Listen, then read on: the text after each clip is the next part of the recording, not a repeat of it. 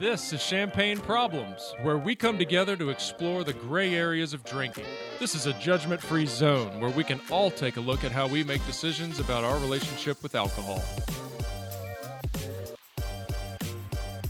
Welcome back, everybody. We are here today with Dr. Jean Kilbourne. Oh man, where do I even start? Dr. Kilbourne is one of the most inspirational, respected, recognized women that we could even dream of having on our podcast. We're so excited to have her here. She's somewhat out of the public spotlight, but in her field of work, she's like a celebrity. Dr. Kilbourne has spent her life's work trailblazing through the marketing and advertising industry with passion and vigor, and her work has changed the landscape of how women and girls are portrayed in the media, as well as how substances like alcohol and tobacco are marketed. She's even an award winning documentarian on her work on the marketing of women. I mean, I could reel off her resume for an hour. She's even inducted into the Women's Hall of Fame, for God's sake. I mean, what a badass. All right, let's dig in with Dr. Jean Kilbourne.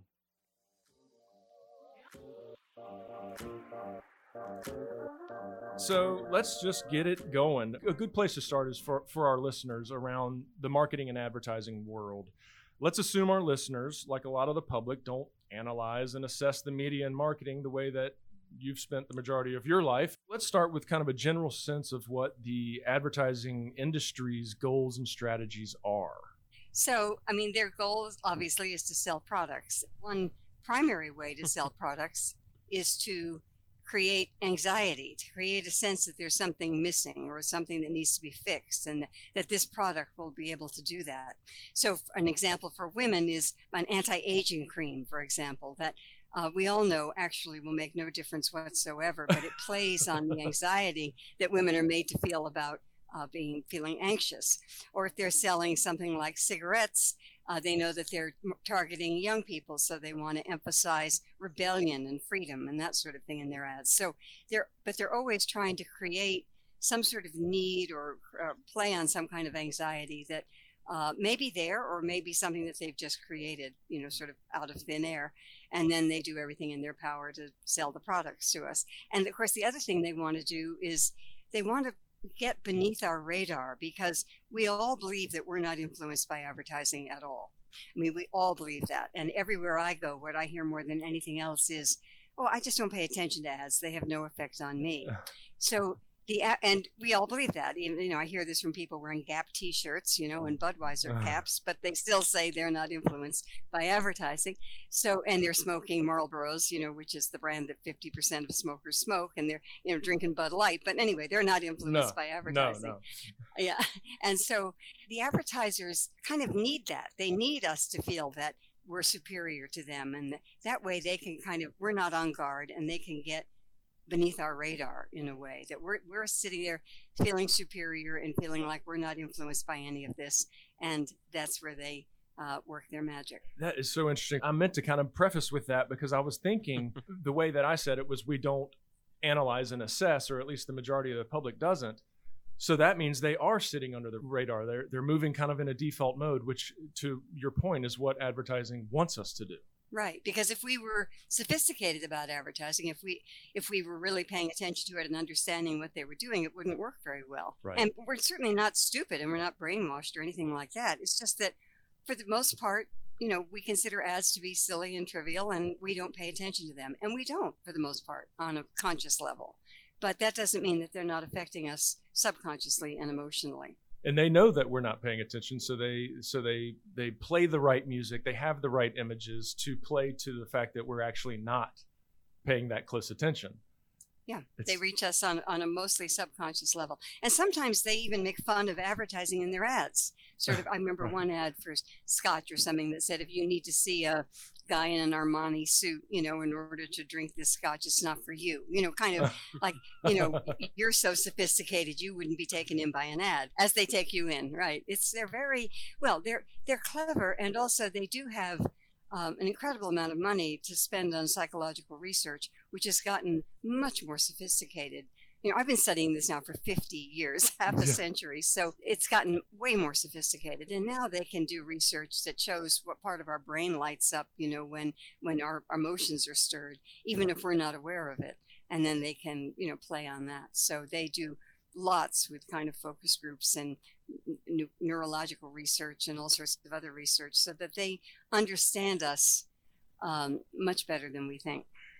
Wow that's fascinating. You know, I was going to dig into this later, but I know that so much of your work has been behind media literacy and, and education around this. And I mean, to everything you're talking about right now, to be kind of a step ahead of what's being portrayed in radios and TVs and everything that we see. So, I mean, I, I'm I would love to dig into that right now. I mean, that is a that's a huge passion of yours. When I started studying the uh, the ads and started looking at them and sort of, I mean, I didn't intend to make a career out of this, but that is what happened. But I was just interested. And so I, uh, I started looking at them and that sort of thing. And, and eventually I realized that the advertisers were never going to be in the vanguard of change. It, it's, it's not, it's profitable for them, mm-hmm. for us to feel bad about ourselves and to be addicted, frankly, because addiction is, uh, their dream. The addict is their dream consumer. You know, oh uh, somebody who has who has to come back for more. So I realized that they weren't, I wasn't going to be directing my work at the advertisers. I was going to be trying to uh, get the public basically to become more aware of what was going on. And media literacy, I don't I'm not even sure that was a term back then. I think it was. I became an advocate for media literacy, which oh, basically means teaching people how to understand what's going on with the media. And that doesn't just mean deconstructing advertising, although that's part of it it also means teaching people things like the power behind the media. When you watch a news show, who decides what's news, you know, mm. and who who decides what not to bring to your attention. So those are the kinds of things that most people aren't aware of because we've never been educated about them.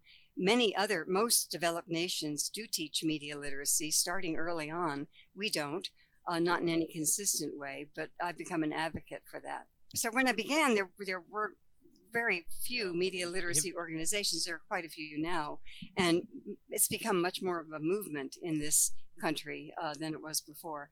And I do think that that's our primary way to bring about change is to get people to be educated about all of this, and also, as I often say, to get people to think of ourselves as citizens rather than as consumers. Ah. Do you think social media has had a major uh, influence on the development of it, you know, expanding at this point?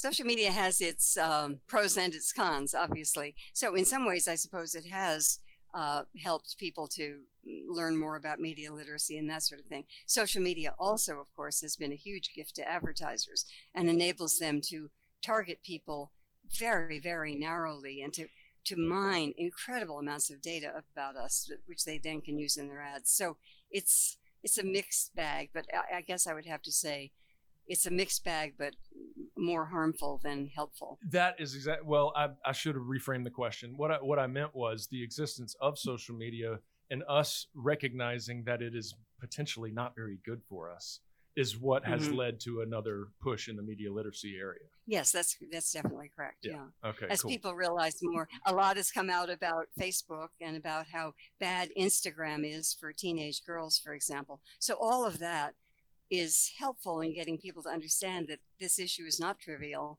and that it actually does have a tremendous impact on people.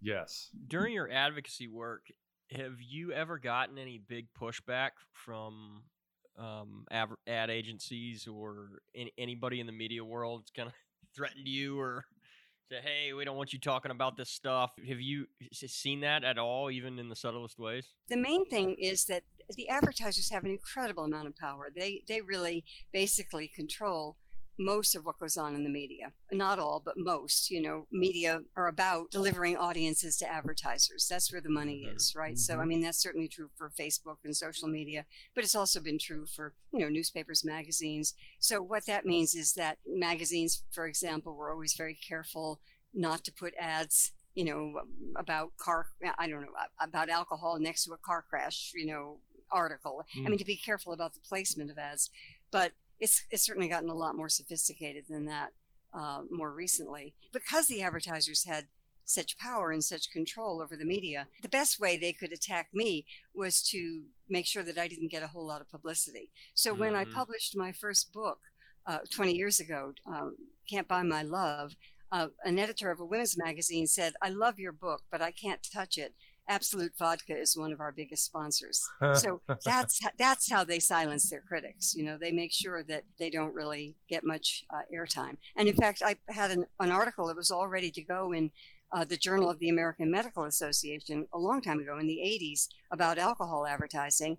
And they accepted the article, but they told me that I couldn't name uh, the brands. Uh, so I couldn't name Budweiser. I couldn't name, um, you know, Johnnie Walker. I had to sort of. Wow.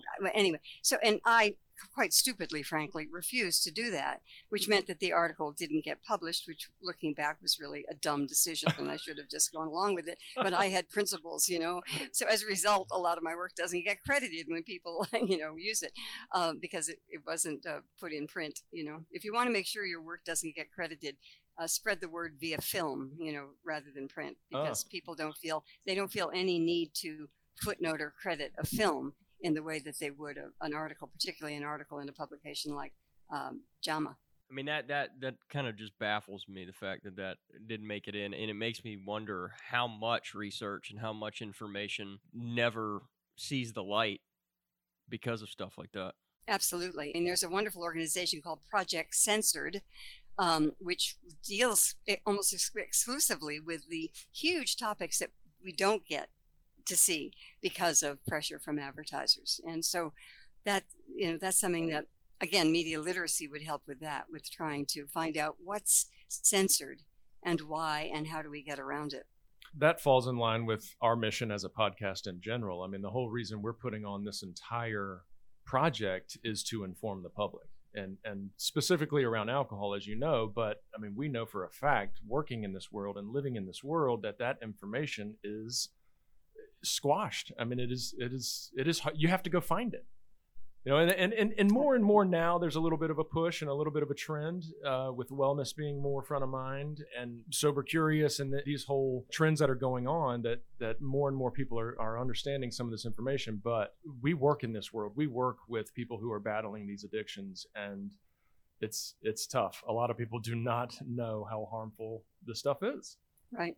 Yeah. And and a lot of that information has been suppressed. So when I started out in the late 60s, I started collecting ads about the image of women in advertising. So that was my first sort of interest. Then I began, you know, making slides of ads and putting together presentations. In the 70s, I started studying alcohol advertising and tobacco advertising. And in those days, uh, the American Medical Association still owns stock in alcohol and tobacco oh companies. my god oh. yeah and so and the national council on alcoholism they had members of the industry the alcohol industry on the board oh which god. meant that they really didn't do anything about marketing or advertising or the ways in which people were targeted they they solely what advertisers want us all to do is totally focus on the individual. You know, this is an individual's problem. This is a sick individual. This is um, you know, a smoker who dies of lung cancer, that was his choice, you know, rather than looking at it as a huge public health problem, which is what it is in both cases. Having the industry on the board of organizations like the National Council on Alcoholism or having AMA own stock, which they no longer do in these companies, certainly made it mo- much more difficult uh, for people to get information. Wow. It's everybody's in each other's pockets, aren't they? yeah yeah so that's the thing that really has had and has changed to some extent but people still aren't really aware of how advertising really works and and also particularly when they're selling uh, addictive products. How has that changed and what were some of the big wins that you saw in, like in your earlier career that kind of kept your passion going to continue to fight this fight? Certainly with the anti-tobacco movement we had some significant progress once we learned that uh, tobacco smoke was harmful to non-smokers. I mean, extremely harmful to non-smokers. And so that took away the argument that this is just me and my individual choice. This is my freedom. You know, I can smoke. I can do whatever I want. You know, your smoking is killing other people, including often people you love, your children, children your, you know, your yeah. partners. Yeah. And so, and I remember when I was a kid, right, riding in a car filled with smoke. Oh, you know? yeah. I mean, everybody smoked. And, you know, the, and you'd see car, cars, windows rolled up, little kids in the back, smoke filled with smoke. So, so that was that was the way it was then. Um, but once the focus shifted to different terms for it, secondhand smoke, or then it became clearer that this was a public health problem. And if it was a public health problem, then we could use some um, public health measures to counteract it. And what that would include would be things like banning the advertising or at least controlling and regulating the advertising for these products and raising taxes on these products. The single greatest way to reduce consumption of alcohol and tobacco by people is to um, raise the taxes. and, you know, it's a difficult thing to talk about these days, raising taxes, but mm-hmm. in fact, that really made a big difference. So I always said to my audiences if you want to know what measures are going to be effective, what's really going to work to reduce consumption of these products, look at what these industries are fighting the hardest against. Uh. And and what the industry, I mean, the industry was fine about dr- don't drive drunk. I mean, they love that, you know, just put because that made it more like the individual's responsibility, right? So right. use our products responsibly yeah. and don't drive drunk, etc. But they they really put their muscle into fighting against raising taxes on the products or having or changing the ads in any way or regulating the ads in any way. I testified before Congress about alcohol advertising uh, 20 odd years ago, and uh, what we were trying to do was just to simply get warning labels on the alcohol ads the way they are on the tobacco ads.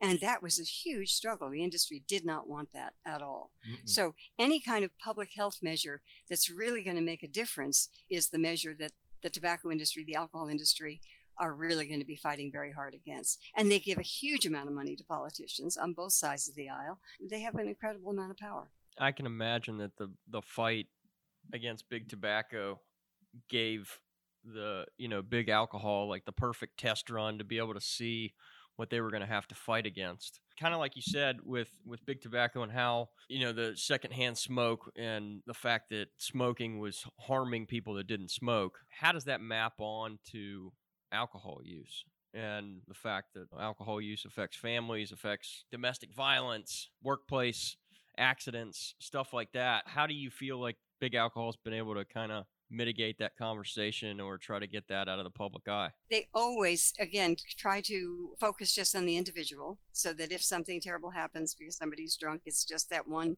sick person, right, who was irresponsible.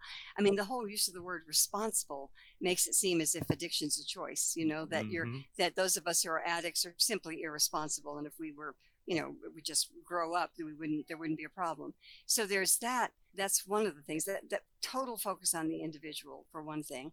The other I, I, you know this is an aside but i just remembered an ad that the tobacco industry used to place which basically blamed parents if their kids smoked. And the what the ad basically said was your kids are smoking because you leave your cigarettes lying around so it's your fault you know that the, not not that we're targeting them directly with our ads which of course they were the corporations always want to say to parents it's all up to you and if you know your kids are smoking or drinking or watching too much violence or whatever that's your problem not ours. So that's the big thing that they do.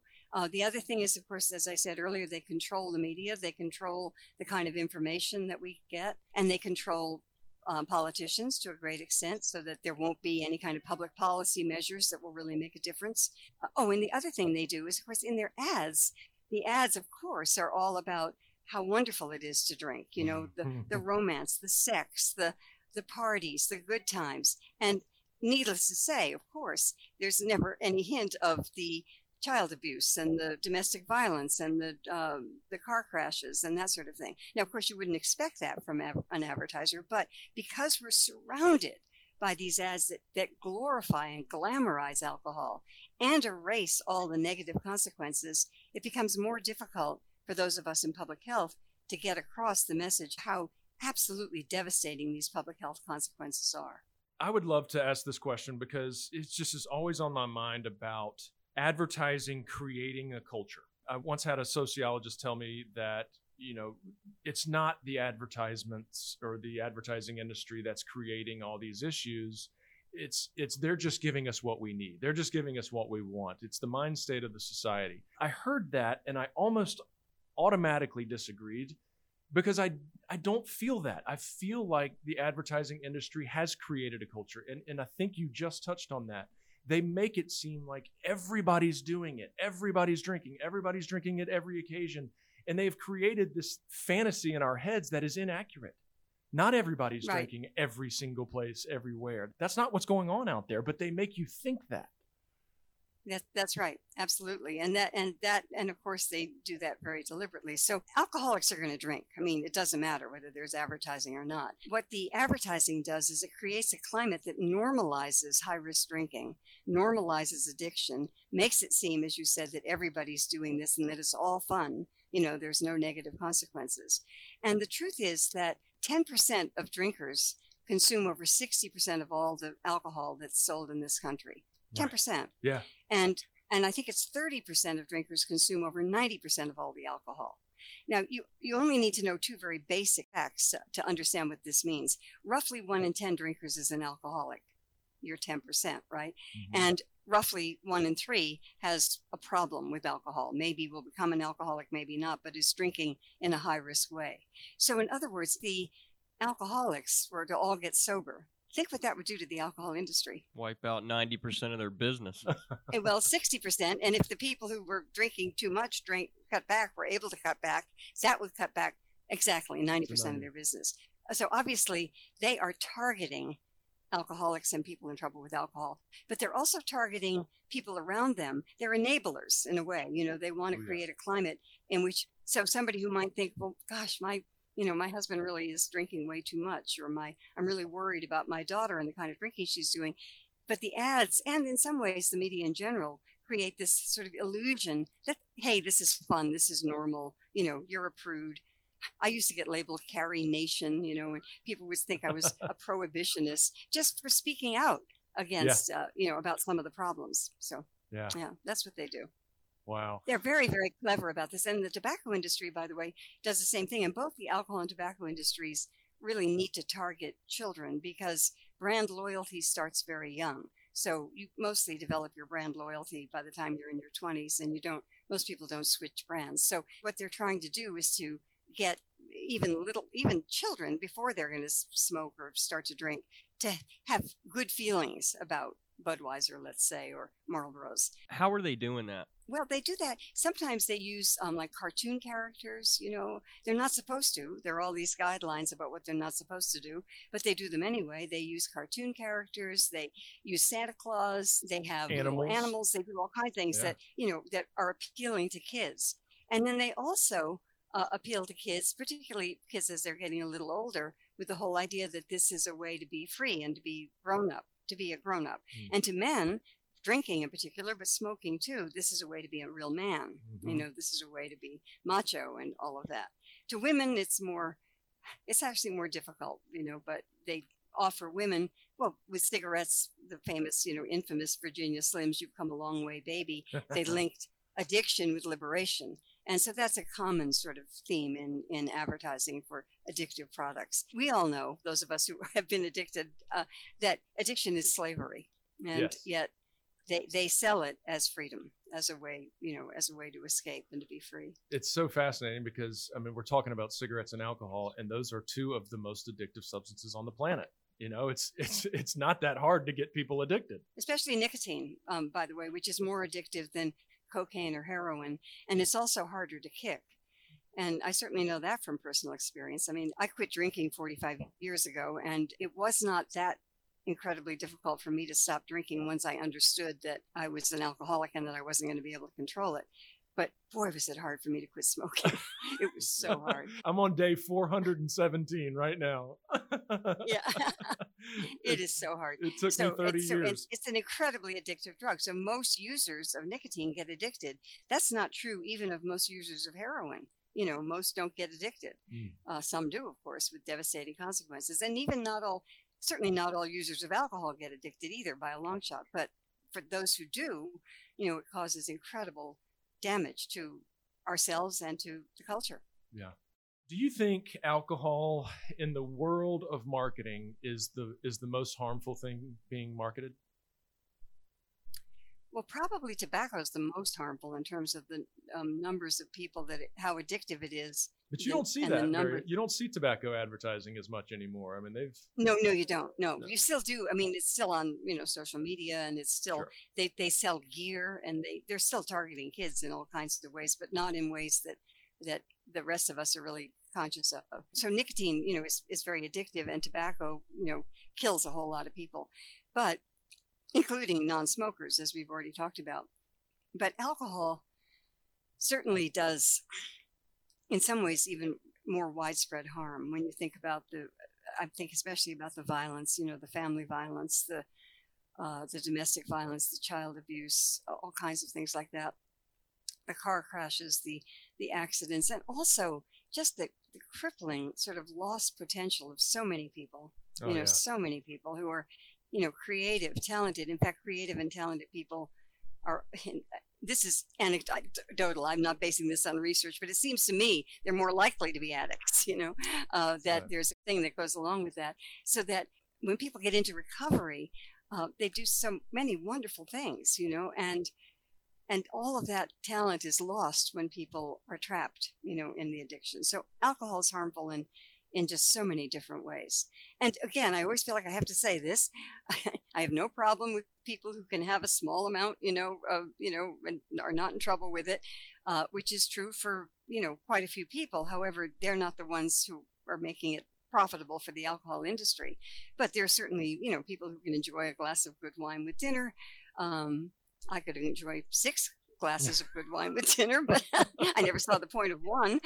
but uh, you know, there are people who can do that, and that's fine, and I have no problem with that at all. Right. Yeah, and and a lot of our audience is kind of falls into that gray area, you know, controlled drinking area. Mhm. That is by intention. We don't want to, you know, exclude those people because there's so much information for them to have as well. You don't have to be addicted. Mhm. You don't have to be, you know, on the verge of of crossing the line into recovery. This is about everybody. This is about the Right. whole the Yeah. whole ball of wax. And almost everybody has somebody in their life for whom alcohol is a problem. Right. You know, Right. almost everybody. I mean, uh, huge numbers of us. I think it's at least one in four are the children of alcoholics. You know, so there's that. Um, and but everybody has somebody. You know, Mhm. and uh, whom we love and Yeah. care about, and who's struggling. One of the things that that that I like to bring to light that we don't really pay attention to because people with heavy substance use disorders or severe substance use disorders, you know, they we talk about their potential being lost. But because of how normalized alcohol use is in our culture, even the the moderate to I mean, you know, heavy drinking today is I think it's 14 drinks for a male, 7 drinks for a woman in a week e- even somebody that that you know spends three hours of their night consumed by their alcohol use i mean even if it's moderate i mean the the loss in potential just from that time and their their ability to focus their attention on something more meaningful than than that alcohol use i don't think we talk about that enough I agree with you, and and I especially think about that in terms of parents. You know, who are who become because when you're drinking, you know, you become slightly less available really to the people around you. And I remember uh, one of my nieces saying to me, she was about 14 when I was about I don't know six months sober, and she said, "You're so different." And I said, "Really? How?" And she said, "Well, it's like you're here." and and I knew exactly what she meant. I was present in a way that I hadn't been able to be. And you're absolutely right. That can happen with a relatively small amount of alcohol. You know that you're less less present, less able to do what maybe you maybe creative endeavor you might be doing, but also just less able to be in a relationship, you know, with somebody, especially with a child. So that's your that's a really good point. Well, and alcohol makes you think the opposite. I think so often, especially in the parenting world, you know, you have a long day at work, you have a rough day, whatever it is, and you come home and it's like, oh my God, I got to, you know, be with, you know, loud kids or, or, or demanding kids. And it's like maybe a couple of pops is going to make me be better, be more present, Right. be, be more fun. And, and that's what we tell Right. and that's what we tell ourselves and and maybe it Right, does yeah. work occasionally and maybe you know sporadically you you do kind of step up to the occasion but ultimately it's it's actually a disservice Right, right. and it's disingenuine you know Yes, yeah. And what you said, Patrick, about the um, heavy drinking, about the seven drinks and 14, I mean, that is the term we, we're using mostly these days is high risk because uh, somebody who's drinking, you know, seven drinks a week is never going to think of themselves as a heavy drinker, but they might understand that high risk just means that, that, that if you're drinking more than that, for women, for example, if you're drinking more than that, you're at higher risk for breast cancer, you know, so that's, you know, so that's something to consider. So there's all kinds of ways that people are at risk, even if they're not addicted or even on the verge of addiction, uh, but they still, they, you know, they shouldn't drive, they shouldn't be operating machinery, they, sh- et cetera. There are all kinds of ways. Pregnant women, of course, shouldn't drink at all. So there are lots of ways in which one can be at risk, even if one is not uh, an alcoholic. Well, so let's backpedal a little bit since you did touch on a little bit of your personal stuff, um, and we don't have to dig deep into that. I just want to hear a little bit about your journey and, and what created the passion that led you into this whole path. I actually started this uh, looking at ads and everything before I got sober, but I was like most alcoholics, I was very high functioning. Uh, I had legendary tolerance, like most alcoholics, so I could drink a lot and not You seem um, impaired. In fact, it was kind of funny in college when men would try to get me drunk, and I would just drink them right under the table, you know. But they, they didn't. They did not succeed.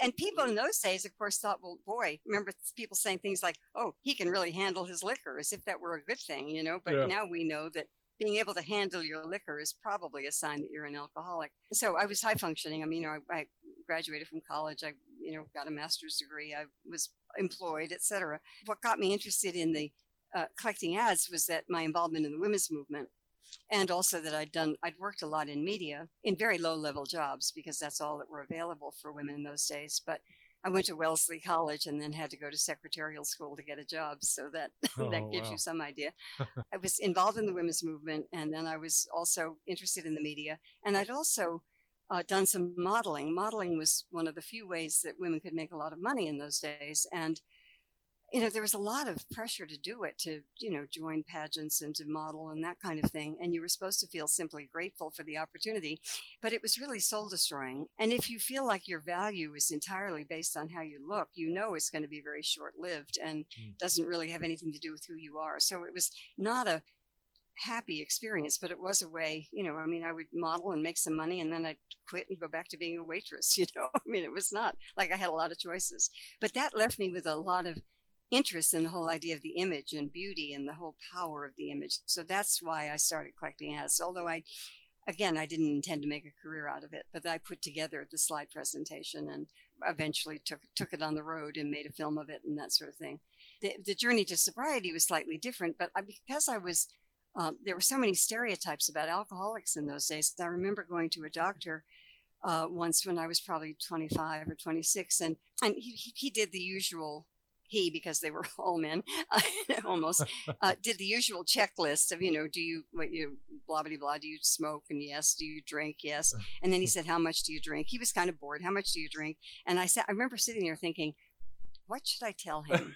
You know, couple of couple I of I can't drinks. tell him the truth. no. I can't tell him the truth, but I don't really want to. So I finally said, oh, I don't know, about a bottle of wine a day, which was actually less than I was drinking, but plenty, right? Oh yeah. And yeah. he looked at me for a minute. He's that got his attention. He looked at me and then he said, "Well, don't worry, honey. You're not the type to be an alcoholic." Oh. And and of course, that's what I wanted to hear. But in those days, people would look at a young woman, especially a young Wellesley graduate, you know, who was had a job and think alcoholism never no way right so Mhm. anyway that that happened but i you know eventually i don't want to get too too too much in the weeds about this but i you know i got uh, I got some good therapy. I, I, you know, I learned more about all sorts of things, but I was still, I suffered from depression, which is not uncommon for alcoholics. And Mhm. I also believed falsely that alcohol was um, curing or helping my depression. Of Yeah. course, it was making it worse, but I realized that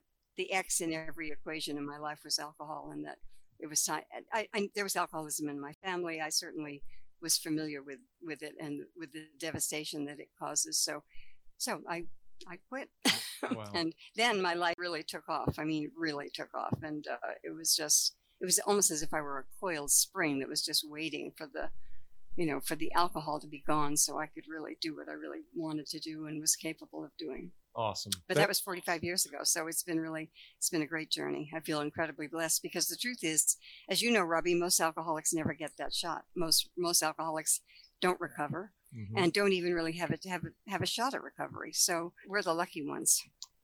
100%. Thank you for sharing that. You're in good company Mhm. with Patrick and I. We're both in recovery and, and we know all too well of what you're talking about.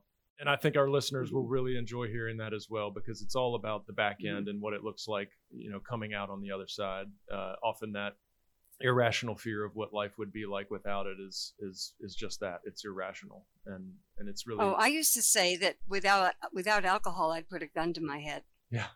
And you know what I realized later was that alcohol was the gun. You know, uh, but I really seriously thought I could not live without alcohol. That I would not be able to survive. And I know most alcoholics feel that way.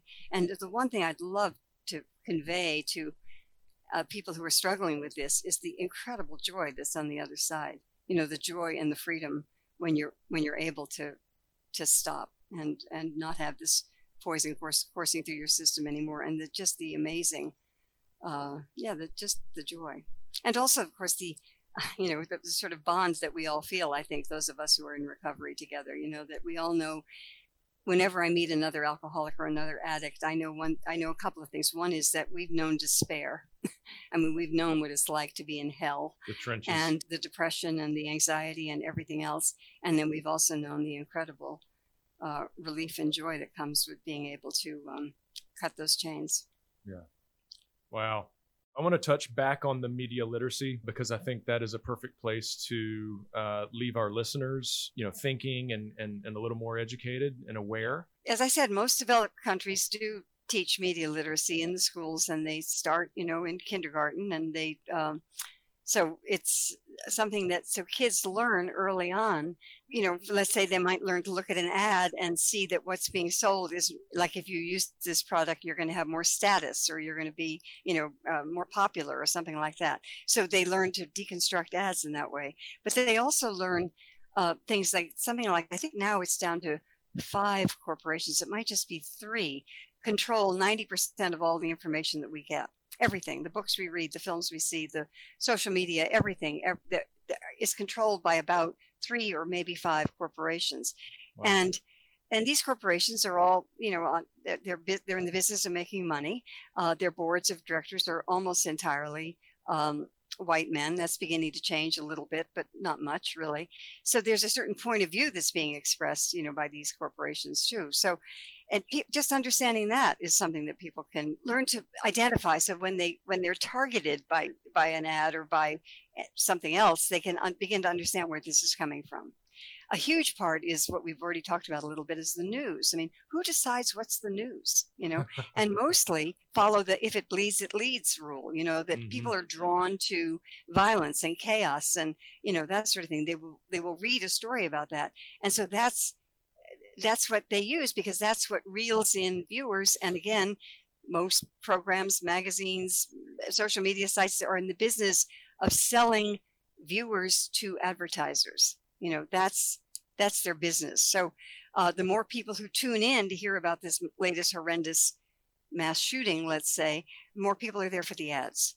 Now what we're missing is any kind of background about this about you know who's who's selling the guns and how, how much profit are they making and how why is it so difficult in this country to have any kind of gun control uh, laws and or anything even even mild things like background checks?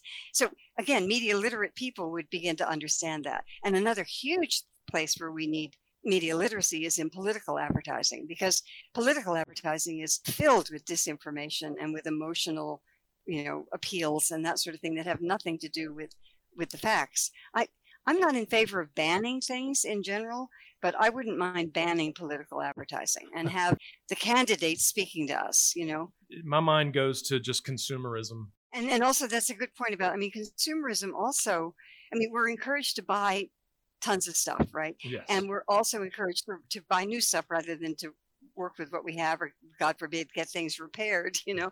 Um, i mean i tend to drive my cars for like 13 years 14 years you know? I mean that's just not good at all for the car manufacturers but but it's better for the planet. Um, and so one of the things that this rampant consumerism is doing as we're now learning is is basically destroying our planet. So something has Ah. to be reined in if we're going to be able to save ourselves and our children Yeah, and why would we want to care about any of that when we can just drown it out with some booze?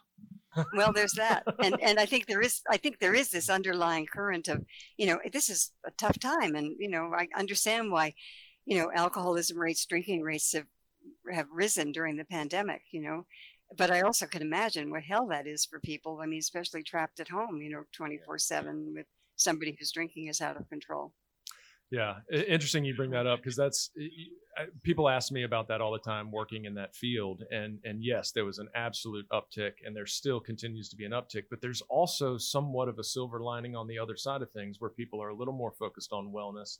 People are backing up and recognizing that they maybe t- took it a little too far while being isolated and and under the pandemic. So they're you know we're seeing mm. in the mental health and wellness world people are making some effort now and and and looking to to make some changes and and talk about it which is our goal yeah, and that's great. And the other thing that's happening, I think, is people are much more open about speaking about recovery. You know, I mean, it oh, used yeah. to be that it was so shameful, particularly for women. When I first, you know, got sober, support groups that I went to, um, there weren't that many women. I mean, maybe maybe a third, maybe a quarter. There also weren't that many young people, and now, of course, there are lots of women and lots of really young people. So it's very. Uh, that's a good thing, I think. I don't think it's a good thing when uh, celebrities talk about um, being in AA or something like that. I think that's not such a great thing, but I think it is great if they talk about being in recovery and being, you know, how happy they are and how their lives have improved and that sort of thing. So I think that that's important. Oh, interesting. Yeah. Interesting. I mean, that's what we do here. We're we are normalizing the conversation. You know, that's all we want to do great. is is make it less yeah. stigmatized, less shameful, less judged. Judged. You know, you're not weak. You mm-hmm. don't have any. You know, all those things. And and and we really appreciate you coming on. Thank you so much for being here and for your time. This has been an enlightening conversation. We got so many good little bits of information that we're going to be able to pass on to our listeners. This has been great. Okay well thank you so much the information and opinions shared on this podcast are solely those of the hosts and guests and are not a substitute for medical advice. If you feel like you may need professional help, here are some resources. For the Substance Abuse and Mental Health Services Administration hotline, call 1 800 662 4357 or visit samhsa.gov. For listeners in the Charlotte, North Carolina community, visit dilworthcenter.org or call 704 372 6969 or visit theblanchardinstitute.com or call 704 288 1097.